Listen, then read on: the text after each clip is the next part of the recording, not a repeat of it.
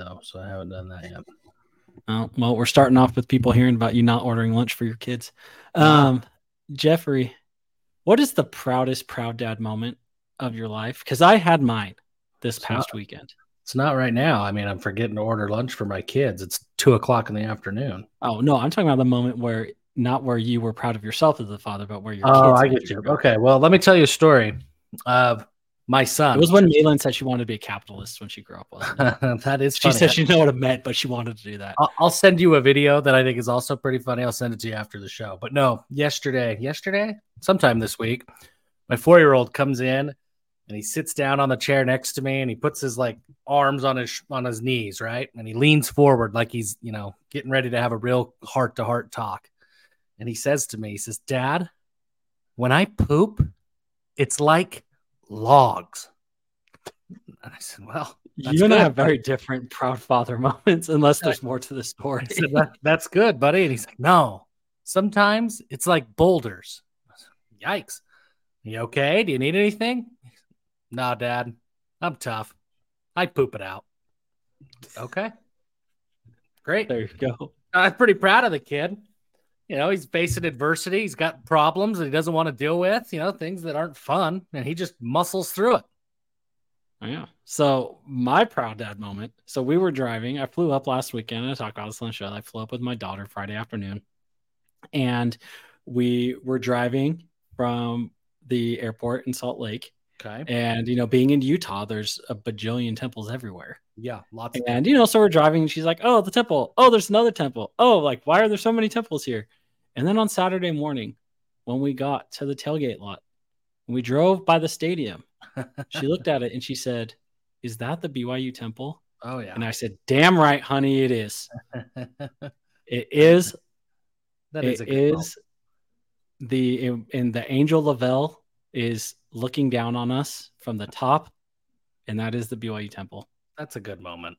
I'll give it to It you. was, it was a it was a great moment. It was a great day. I mean, she had so much fun at the game and cheering, and she the the cutest part of it all was at the end of the fight song. So like you know they do the fight song, and then you do the rah rah rah rah rah, Yep. and then after the say go Cougars, they play the cougar like the roaring sounds that they do like when there's a first down or whatever. Yep. She thought that was part of the whole thing. So if you ask her to the fight song now, she goes rah rah rah rah go Cougars, Look at that. and she's got it like down perfectly. That'll So- make you proud.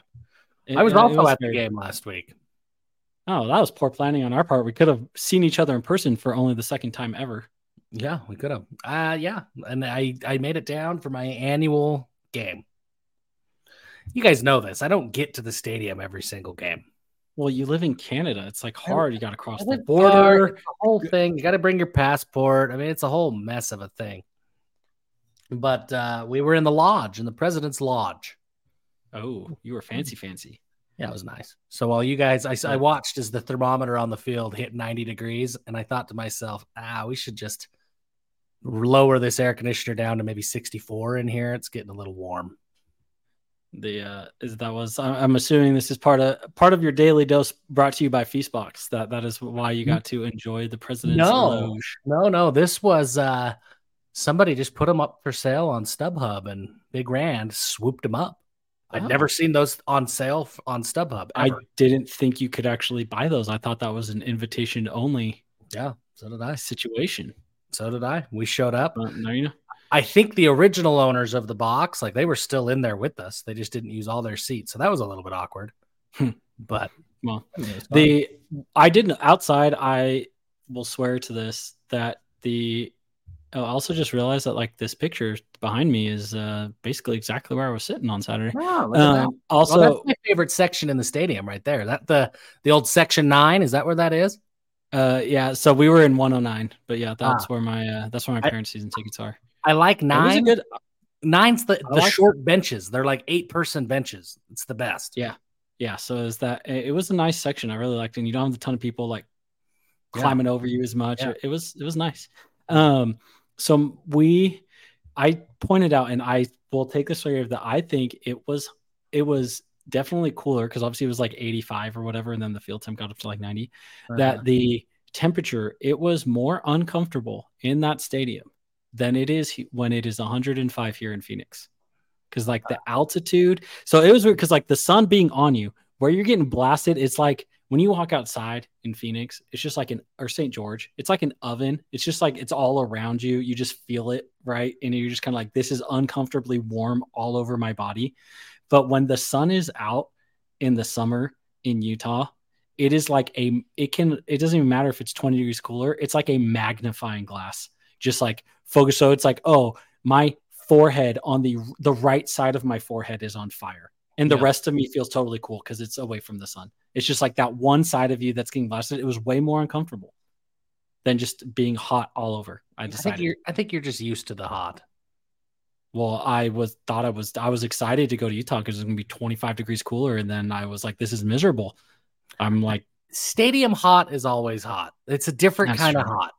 That's true. But you like have all that concrete out- just soaking it up. Yeah. So walking around before the game, because after the game it was pretty gross, but walking around before the game, did you notice that it was hot?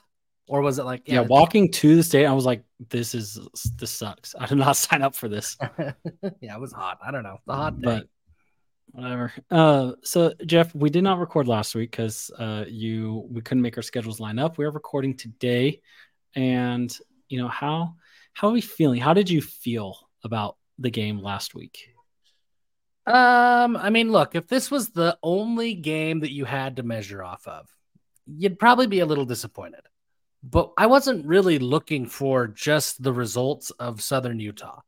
I wanted to see the progress from Sam Houston. That became the biggest storyline for me is okay, is this team a 2017 team, right? That was like the immediate fear that everybody had after Sam Houston. And if you guys remember, I mean, granted, they played LSU, but the inept team that eked by Portland State looked equally or more inept against LSU that year. Quarterback problems, defense problems, everything was just exacerbated by a good team. And you could tell this team doesn't have a chance. But against Sam Houston, it was like, man, a lot of these are self inflicted things. A lot of these could be new guy penalties, new guy mistakes. I, I want to see the progress. Now, there were still mistakes.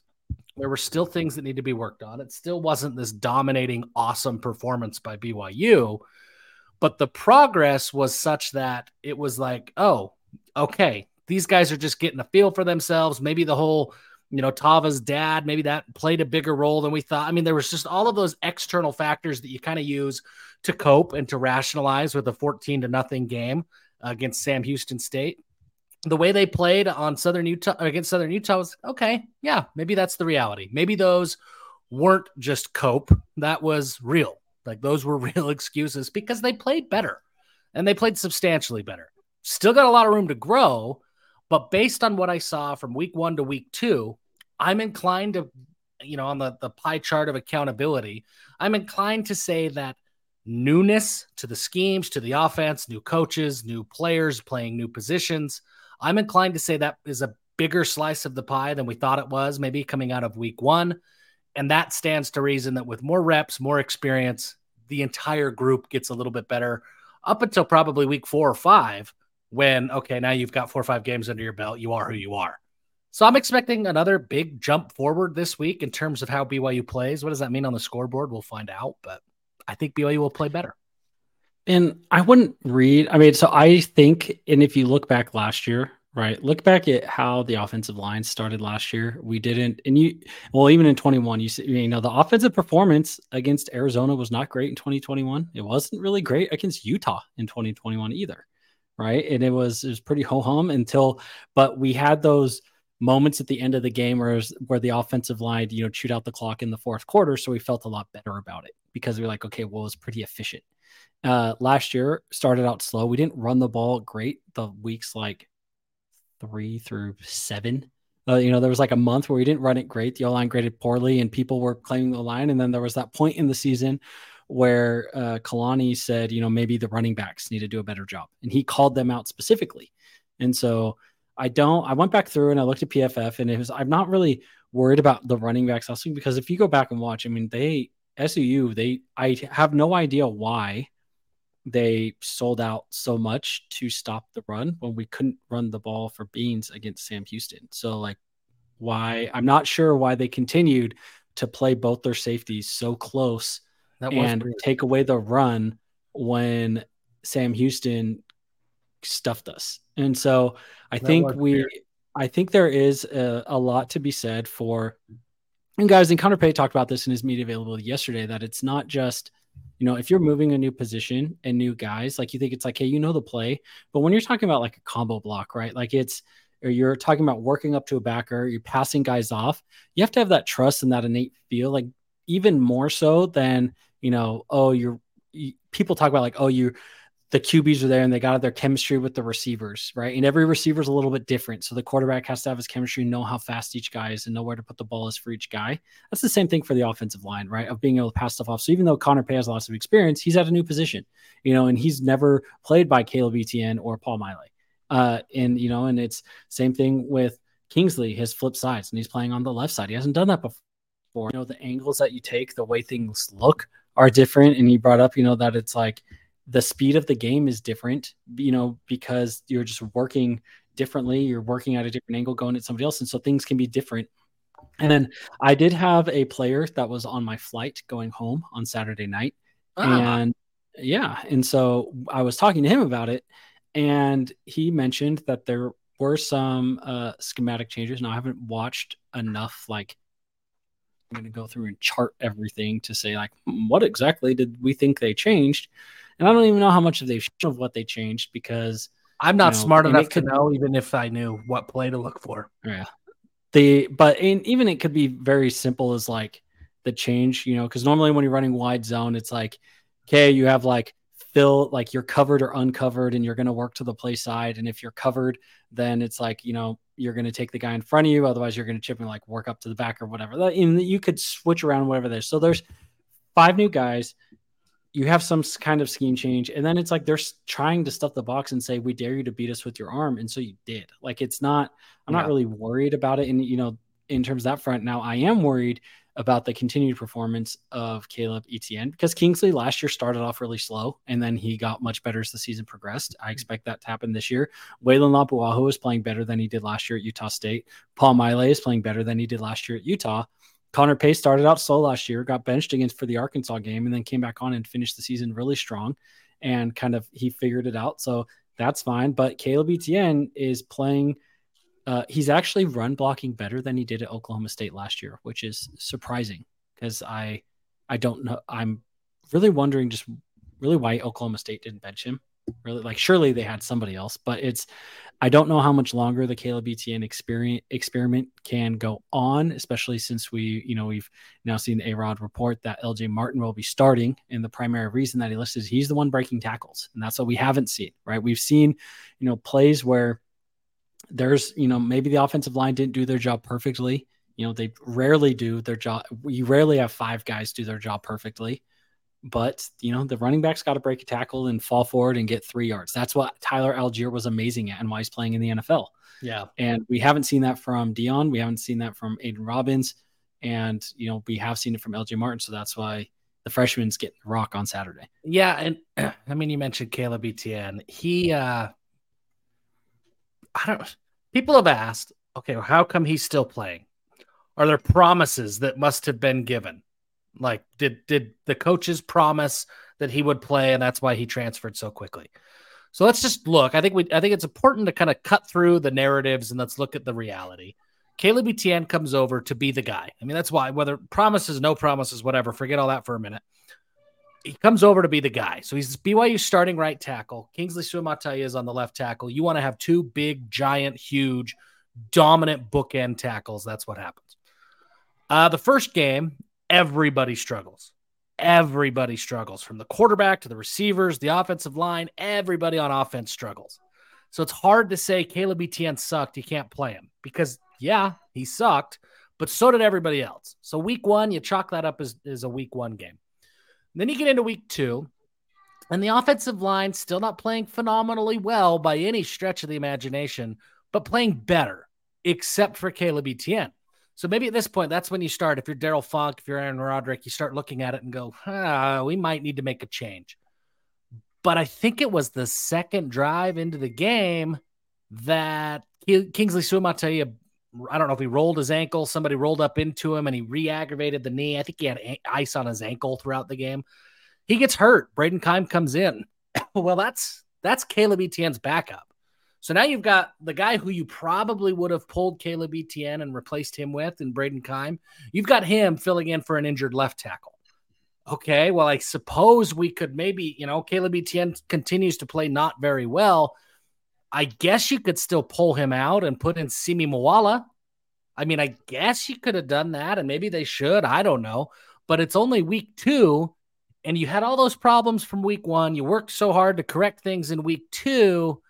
Do you immediately want to have two backup tackles in in the second half as you're trying to figure things out?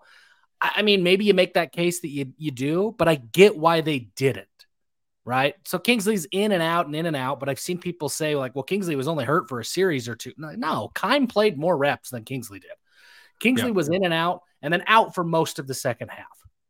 Uh, okay, so now Kingsley's probably fine, right? I mean, he came back into that game, so he's probably fine. I'm not real worried about him missing against Arkansas. Uh, so now Darrell Funk has a decision to make because you've got back to back games where, where Caleb Etienne, not only did he not improve, he got worse in week two. The rest of the group got better, but week two was worse.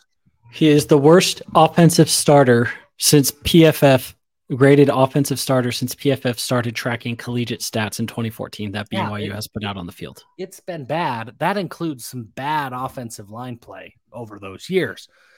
So now do you make a change? And so, I, I, anybody who's looking at Funk and or Kalani or whoever and saying, "Well, this is why you don't make promises to players," I think that's premature. Now, if he plays poorly again in Week Three and he doesn't improve at all, doesn't show any signs of life, and he continues to play, then yeah, let's start to grumble a little bit. But I think circumstance made made it all make sense up to this point.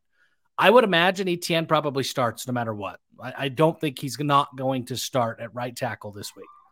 But if he goes out and has a dismal first series, I think he probably gets pulled. I think that leash is at zero mistakes at this point. Yeah, and it's zero mistakes in in the effort. I mean, there are a lot of lazy plays that we saw from him, and so if Kingsley is good to go, uh, we've seen you know we've seen that Keim is the backup at both tackle positions, right? Because he he played about twenty percent of the snap. So the other four linemen, except for Etienne, played all every down versus Sam Houston. Keim was the only one who came in and he played 20% of the snaps. Then he's the one who went in for Kingsley on the left side. So we are going to see, um, if we do see that, it will be, um, I think it will be uh, a very short leash. And I don't think that there's, um, I don't think that there's a super, um, like maybe like a promise or whatever, but it is something where you do have to tread lightly because he is a guy who came in with P5 starting experience and came in through the transfer portal. And if you make that leash too short, then with all of these dudes have agents now and their agent's going to be in their ear, you know, and they're talking to the people, they're going to say like, Hey, like if you're an offensive, it's like, dude, it's like, yeah, they had a guy who started every game at Oklahoma State last year, and then they benched him after two series the first week of the season. You don't want to go there. So it's even without a promise, like there is some except where it's not necessarily that like the player doesn't want to do it or coaches are making promises, but these players, they have a lot of people in their ear, right? Like we had people in Cody Epps' ear telling him all these things. And then once the actual conversations happened with the people, the right people, it was like, oh, okay, actually, let me take a step back. Yeah, this is where I want to be. And so I think that that is true. I, I, I think I'm one year away from seeing what a transfer portal cycle looks like, away from being able to determine now that's not that big of a deal. Because I think that that's true in traditional recruiting, and I think that's always been true in transfers. But the sheer number of people who transfer nowadays makes me think that even if that is a risk, like you're going to go you still are going to have Maybe. bodies there. But having said that, uh, we're still in COVID eligibility. Like there's still like a lot of funny. It's, it's weird. There's a lot of weirdness going on. Yeah, is it always going to be where there's you know 2,500 kids who transfer? I kind of think so, but I don't think we know that yet because of all the goofy things that are still happening. And I do think it's slowed down because there's a lot of kids who go into the portal and then end up with nothing. And so right. I do think the number will come down a little bit. Um, but yeah, it's so that is something. It is something I don't know how big of a factor it is, but it's probably in the mind. You know, it's that someone does have a lot of reps. And yeah, so you think all coaches think you can coach up somebody. And it, it is a shame that for somebody as big and as strong as Caleb Etienne is, that it's not, you know, that it's not working. And we talked a lot about it when when Devin Kaufusi transferred to Utah. That it was like, why would Utah take Devin Kaufusi? He hasn't done very much. He's not Bronson. He's not Corbin. Well, I can tell you exactly why. It was because he was super fast. He was six foot eight and 275 pounds. Like, there's a lot of coaches that are going to look at that and say, I can make that work. Lo and behold, Devin Kaufusi didn't get significantly better at Utah than he was at BYU. He just kind of was who he was. And that's great. Good for him. Uh, but every coach is going to fall in love with that kind of size. When you look at Caleb Etienne, I mean, Sam Pittman talked about him this week when you look at that, he's he's he's intimidating. He's enormous. I mean, it is an imposing figure. Every offensive line coach in the country is going to say, if I can just get him to X, then he is an NFL offensive tackle. So I get the lure, but you've got to be able to to be disciplined enough to it, say it's not working. And honestly, he's there's not that many people that are that big. So even no matter how bad he is, he's still kind of he's probably gonna wherever he finishes his career, he's probably gonna get a mini camp invite or like yeah. go get invited to a CFL training camp or something just because even at the next level they're like, well, you don't have, you know, it's like there's yeah. a reason that pretty much everyone, if you are over seven plus feet tall and play college basketball, some NBA team You're is going to invite you to camp. Well, you like, remember Mo Longy? You remember Mo Longy, but let's think back to the story of Mo Longy. Like, obviously, he turned out to be nothing, right? But Bronco, when he was introduced to Mo Longy, and he saw that well this kid can move he's six foot whatever he's 400 pounds the quote from bronco was well you've got to be able to play something like they didn't know what they didn't know where but it was just he was so huge got to be able to play something I, and i think size man size is you know the god god-given gift that goes to some people that yeah even if you're not very good at football even if you don't like football you don't want to play football if you have that football player size, you're going to get chances to play football that guys like you and I, who maybe would have loved to play college football, would have loved to be the hardest right, right tackle in the world. It's just never going to happen. Well, that's just the reality of it. Uh, but I am excited for this week. I'm excited. I'm glad you brought up LJ. I'm excited to see what LJ brings. Now, I do think, I, I, I and this is just like I feel like, uh, I feel like I'm in one of those conferences that you see on TikTok where it's like the uh, I don't know, we're going to offend people, I guess. I don't know, but like the raise your hand, it's like point of clarity, point of contention, point of whatever. Going using Robert's rules. Yeah, whatever it is. That's kind of how I feel. Like point of clarity. LJ Martin's getting the start. Aidan Robbins is not. Deion Smith is obviously not. Aidan Robbins is the one whose role is changing. Deion Smith's role is staying exactly the same. Yeah. LJ Martin is the starter. Deion Smith is still going to be the change of pace guy. And frankly, Deion Smith has played well. He, if he would just cut it upfield, when he has negative plays, they're super negative. If he would just take the, well, I'm not going to get anything, take the one yard gain and live this other day, it's sort of like the baseball pitcher that it's like you got a base open and it's three and one. Just be careful. Just be careful. Don't throw, you know, don't pipe something to Ronald Acuna. Just be careful. Let him take the open base and live to see another day. Yeah. And I, I think that Deion Smith has a tendency to cut back, trying to get to the edge. And so his negative plays, instead of being stopped for no gain, they're going for like 10 yard losses and they're killers. But other than that, he's playing well. And you can't put up with that for too long. But he, the thing with Deion is like you can see the speed is there. It's like, yeah. I mean, and Hans brought this up with in the post game last week when you know the coaches or the post game show where he said, you know, there's nothing like Aidan Robbins has yet to make a memorable play. LJ really Robin, LJ Martin's had a bunch where you're like, ooh, he broke a tackle. Like, wow, that was stuffed, and he turned it into a five yard gain. Like, whatever. You know, his first game was memorable. Yeah. And then Deion, it's like, even though he didn't rush for great, it was like, yeah, he scored the touchdown last week, and that was great. But it's like every time he touches the ball, you're like, this dude is quick, and he's gonna pop one. Like, in but then with Aidan Robbins, you're like, you just look slow and you should be trucking these people, but you're just getting tackled by someone who's smaller than yeah. you. Like it's not adding up. And, and I don't not, get it. Not playing well as a blocker, not reading his gap super well. Uh Aidan Robbins, Aidan Robbins just isn't playing well. I think and, and I don't get it because he was talented, and it was like he, I mean, he rushed for a thousand yards last year. I mean, and one he's of those super smart. He's one of the most intelligent players I think on the team. So it, it's frustrating. I think it's got to be frustrating if you're a coach that there's playbook issues there because the guy's a really, really bright, talented player. And the shocking thing is like the, uh, you know, the shocking thing is is that when I talked to that player who was on my flight, he said like in camp, and I mean we heard, and everyone was hyped on Nick Robbins because of what you know, like Uh, Mitch Harper and Matt Baiamonte, you know, were saying about you know how players looked in camp and the media sessions, and people kept talking all summer long. We heard about Aidan, Aidan, Aidan, Aidan, Aidan, and even that player was like, "I'm surprised." He's like, "We just got to get it fixed," and you know, but he's like, he said he's surprised because in practice, Robbins was like that guy he's, yeah. is dominating. It's like he's like he is him in practice. So it's just like something in that you know that happens sometimes. Some guys are great in practice and are not gamers, and some dudes look like you know their cheeks in practice, but then once the lights come on, they look amazing and like a Hall of Famer. And yeah. so it may be just a case of that, or I don't know if he's got the yips or he's what, but it's it's and frustrating. Gotta, people say he's got to get some rhythm, and I get that. He's he needs more than three carries a game, but you've got to do more when you're not getting the ball handed to you to earn those carries. And that's I think why BYU can't keep him on the field.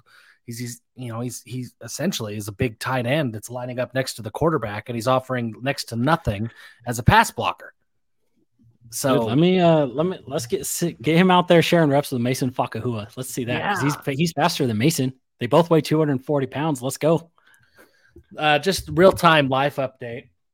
I've got apparently my wife has ordered a DoorDash and she ordered some Walmart delivery and I ordered my own separate DoorDash and all three of them have showed up at the same time and the amount of confusion going through like their minds right now as I'm watching them in the driveway it's uh something.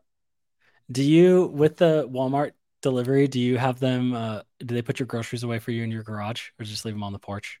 No, that's a that must be an Arizona thing where you guys have thieves. We're still kind here in Utah. Hmm. Well, I mean, well, uh, it's more like you can't put groceries on your front porch because they will oh, go bad in ten minutes in the yeah, summer. Good um, good but the, but LJ Martin, he's gonna play. Um, I think LJ Martin's just got some of that. Like, I'm trying to think of a good example, but like, um, you know, Zach Wilson kind of had it when he got to BYU that he was a true freshman. He was young. He was playing in these huge moments, but like he didn't get it. Like it wasn't huge. It was just football because, like, yeah, I'm still that guy. I'm still the big dude on campus.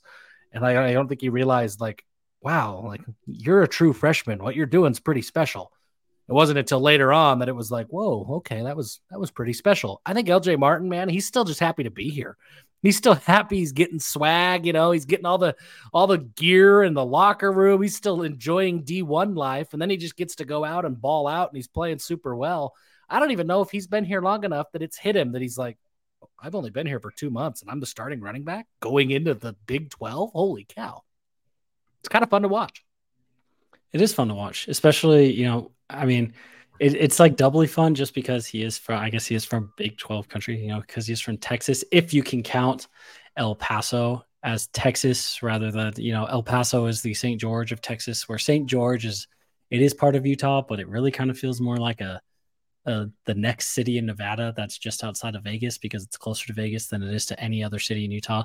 Um, but I am excited to see what uh, what LJ Martin does. I think his running style. I mean, it's compared to Tyler. I mean, really, A Rod said it best when he just brought up that you know you're just breaking tackles, and that's something where you know Deion Smith has struggled to do it. Robbins, you expect him to do it, but he's hasn't done it, and it just seems like he's slow to get going. And it's just like he has that patience where it seems like Robbins is running, and Robbins is just kind of running and never really committing to anything Smith is like committing to the first thing he sees and just running, trying to outrun everyone there.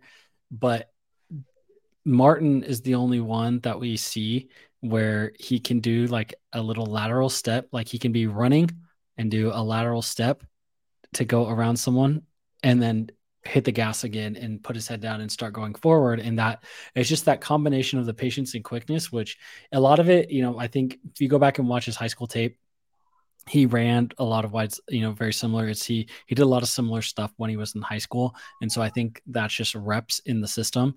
Is that something he's had? Versus I did go back and tried to find whatever I could about UNLV from last season, and they ran a very different system. So it's something we saw with Chris Brooks last year, where it took him time to get going, and that doesn't change the fact that he was really talented. It just took him a bit to get to really get going and feel comfortable in the system. Which I think if we're going to go portaling for a back, we probably after these you know two years we need to be mindful of that and temper expectations come game day about you know how a back that's coming from a gap heavy system looks like. Um and but i think martin i mean the future is bright and it's he is everything we hoped he would win because you know sometimes with these four star guys like uh, we kind of saw this with cody epps too. I mean cody epps wasn't a four star guy but just the fact that he you know, wasn't a member, came in. He came from California, played at Mater Dei with Bryce Young. Everyone had massive, massive expectations for Cody Epps, and it took him a while. And so people were like, I mean, there was word before last year, like, oh, he's a bust just because he he didn't, you know, wasn't a starter right away when he got here. But LJ Martin, you know, people are like, well, we okay, we got this four star kid from Texas, and yeah, El Paso is technically Texas, um, but it's like, hey, we got this four star kid from Texas, and LJ Martin is looking every single bit of that, and so it is awesome. I'm excited for him, and it's it's that patience and the quickness is there, and it seems like he just has the comfort to just to be patient and really just keep his keep his legs moving. Yeah, and I think I'm really excited for it. I'm excited too to see what Aaron Roderick does this week he talked about it. I think he said, I don't know, like 30% of the playbook yeah. is what he's used. Is that the number he used? Yeah, he said 30% of what they installed in fall camp they've used or shown. And you kind of saw that, I think, against SUU. I mean, the second half was plain Jane, pun intended. We're plain Jane fans here at BYU. And it was plain Jane. It was not a very creative second half because it didn't need to be. And despite what Delane Fitzgerald, who is my guy, I love Delane Fitzgerald. No, dude, Delane Fitzgerald, he sucks. Don't say he's your guy. I like him. I liked him a lot last week. And then he said what he said about BYU. I still like him. Eh. I like him. Heard some things about some people who from some people who played for him, and they're not fans. Yeah, I've heard a lot of things about him, and I get I get why people wouldn't like him. I like him. I, I did think it was the funniest thing was when he said that they were uh what that the they were excited to come out and show that they can play for four quarters and stand up against us for three hours or whatever. And then like two minutes later in the same interview said that he was you know the the local guys who were here, you know, they could keep it up for a quarter and a half because they're excited to play BYU, but you know, trying to keep the whole team motivated was going to be hard. It's like they make up your mind, man. You're just yeah. trying to pick. You're you're you're fishing for sound bites, and you ain't Deion. You are not prime. He's not. Okay? You cannot pull out. You cannot pull out the the the quotable one liners. Here's one why, after another. Here's why I like him. You've got to be different in order to win in Cedar City. You have to be. And you've got to be a different type of coach to win at the FCS level. I would bet, let's just pretend Delane Fitzgerald is at Utah State. I don't think he says the things that he says. I think he can he can get away with saying things because he plays at Southern Utah. Nobody's really taking it serious. So he's saying things that you know to try to motivate his guys to try to get them fired up when they hear the sound bites. I get it, but I like him. I mean, I think he's I don't know. I think he's kind of spineless, right? Like he went from BYU as the best to they're an okay team. Like the things that he said were like, oh, that pisses me off. But he like seems him. like a schmuck. And maybe he is. You know who else seems like a schmuck? Nick Saban. Doesn't seem like somebody I'm going to want to hang out with very long, but he wins a hell of a lot of football games. Yeah, Delane Fitzgerald ain't winning a hell of a lot of football games. So. he might. He needs a shot. I think SUU is going to be a pretty good team this year in the what are they called now? The A Sun, Axe Sun? No, they're in the United Athletic Conference. I wonder, do you think they regret regret leaving the Big Sky? Oh, they have to. Because so to wind it back, right? Like there were like four or five teams from that left the Big Sky. Sam Houston State, or that left the Southland. Sorry, Sam Houston State was one of them, and then like Lamar was another one. There were a couple other schools that left. They and they joined the WAC and now the WAC was say, okay, we're going to try to move up and become this. Dixie was in the WAC or Utah Tech was in the WAC. And then they said, hey, SUU, come down with us and SU said okay. They also extended an invitation to Weber. Weber said no. Smart. So then Sam Houston State said they're going to Conference USA. Then a couple of the other schools that had joined the WAC said, actually, now that like this isn't working and we're not going to be able to go up, whatever, that they decided to go back to the Southland. And so now it's like this weird hodgepodge where they don't have enough teams. So they have combined with the, I think the Atlantic Sun, yeah, to yeah. where it's like they're making this like football only conference thing, but then the NCAA has to approve it, but they haven't yet. So that's why they're in the United Athletic Conference. So they are in a worse basketball conference and a basically non-existent football conference when they were in one of the strongest FCS conferences. And, and even forgetting all of that aside, like the, the the status, the prestige of the conference, they have Utah Tech right here in their backyard, and then they travel to like Alabama. They're traveling to like East Texas, Mississippi type school. Yeah. It sucks. I mean, it would suck. Me, I'm gonna hold on. Let me pull up. Oh, uh, apparently Oliver Luck is the commissioner of this league. I did not know that. So the schools, yeah. So it's SUU and Utah Tech. So they've got Abilene Christian, Abilene, Texas, and Tarleton State, which is in uh, Stephenville, Texas, and they've got Stephen F. Austin, which is outside of Houston, I think, and and then Central Arkansas, Austin, and then all the ASUN schools. So West Georgia, which just moved up from D2 or is joining next year, moving up from D2, and then Eastern Kentucky, Austin Peay, which is in Tennessee, North Alabama. We played them once, forgot about mm-hmm. that, in Central Arkansas. So it's like their closest team now, instead of being having schools in uh, Flagstaff and Ogden, Ogden yeah. Pocatello. You know, their closest school now is in Abilene, Texas outside of brutal. Utah Tech. It's brutal. I get why Utah Tech did it. They didn't have a choice. Yeah, no, but the Big Sky didn't want them, and they were just trying to move up. So good for them. Yeah, but brutal. Uh, Arkansas. So, what do you think about Arkansas this week? I think it's if you go listen, I think their fans feel very similar to us that they they expected the run game to be very good because they got KJ get Jefferson coming back. Rocket Sanders didn't play last week; he's not playing this week. Uh, they expected they fired their defensive coordinator, got it, brought in a new guy. They expected, you know, they expected the defense to look better. The defense has looked better, um, but they their run game and their offense has not been what they expect well, wanted new, it to new be. offense too, right? I yeah, mean, they did have a new offense. Yeah, so they, um, so y- with them, I mean, so it's very similar vibes in that regard. Uh, I don't really know what to make of their offense because in week one, UCF ran for eight and a half yards a carry and torched Kent State.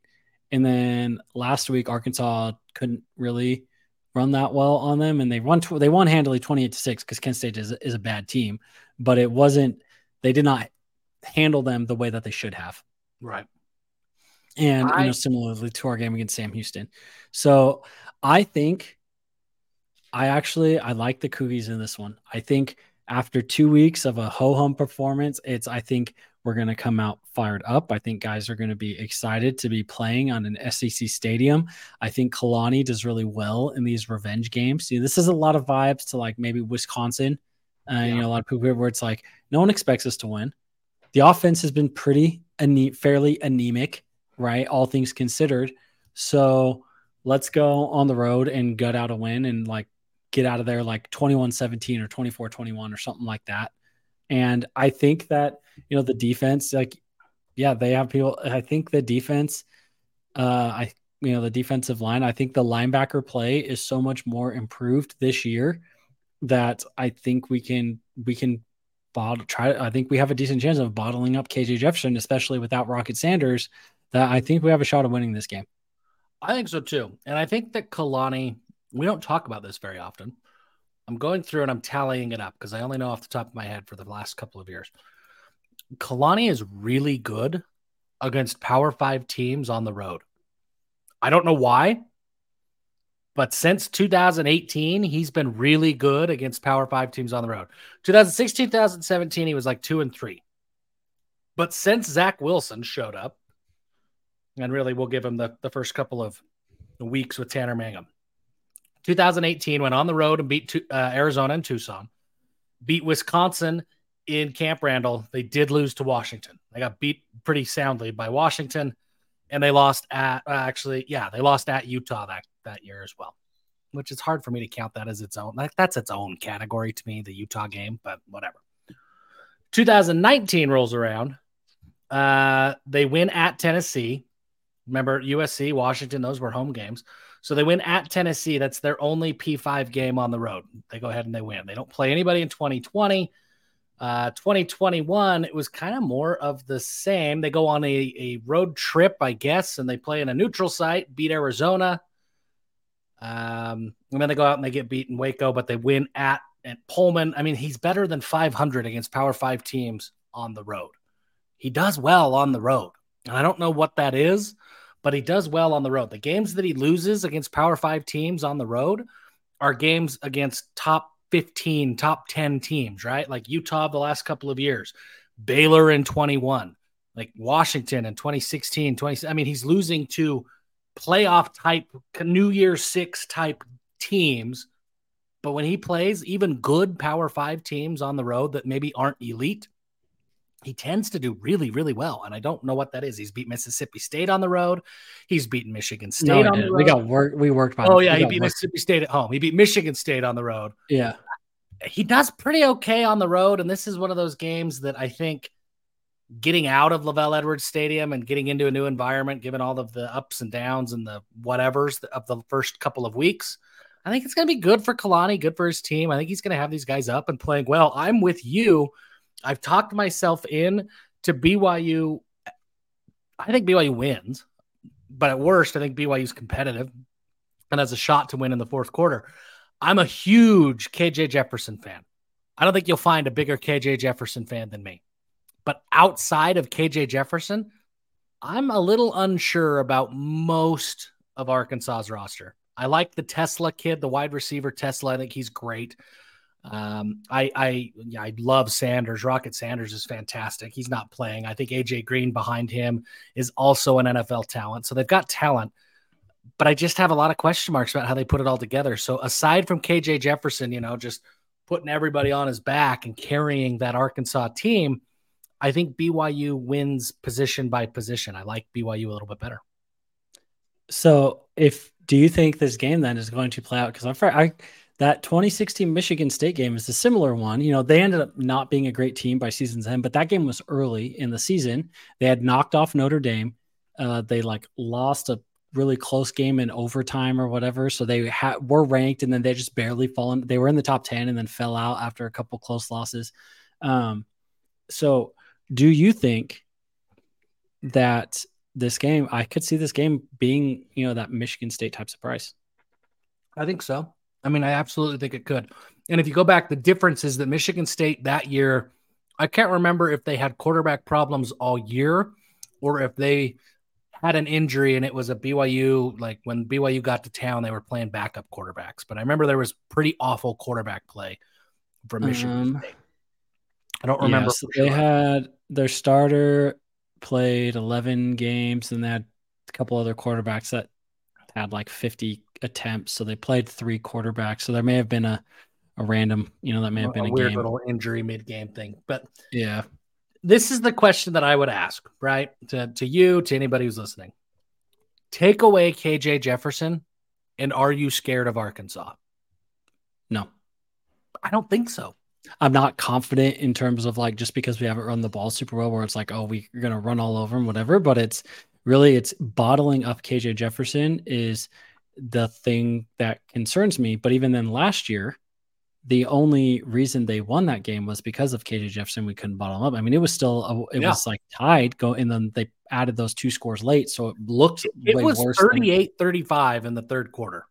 Yeah, like and with so, like two minutes left to go. The and then it was like that one play where he like spun around and went down. Yeah. Like it was, was that crazy that, good that broke man that broke my will to watch in that game and it broke the defense as well you know because he thought you had bottle up for a sack and then he runs for like he ran oh, for yeah. like 50 yards, yards on one play. It was somehow the, the, field extended it got longer and bigger and he yeah. ran for more yards than was possible. Um, i mean he was so, so efficient I, 75 almost percent of his passes 360 some odd yards five score i mean he was unbelievable. And so I don't think, yeah, I don't, they're not going to have that kind of performance against this defense. I don't think this defense is as good as we've, you know, they've looked through the first two games just because a lot of that's the quality of the opponent, but they're better than they were last year. And I think we can, I think the linebacker play, I mean, the defensive yeah. line is not getting sacks, but they are creating more pressures and putting more hits on the quarterback. So I think they will do a better job at collapsing by, the pocket. And we actually have the linebackers yeah. to come down and you know, we're not having the linebackers playing 12 yards off the ball and sitting back. Like we have the linebackers playing downhill where they can actually bottom. Now it's going to be a huge game.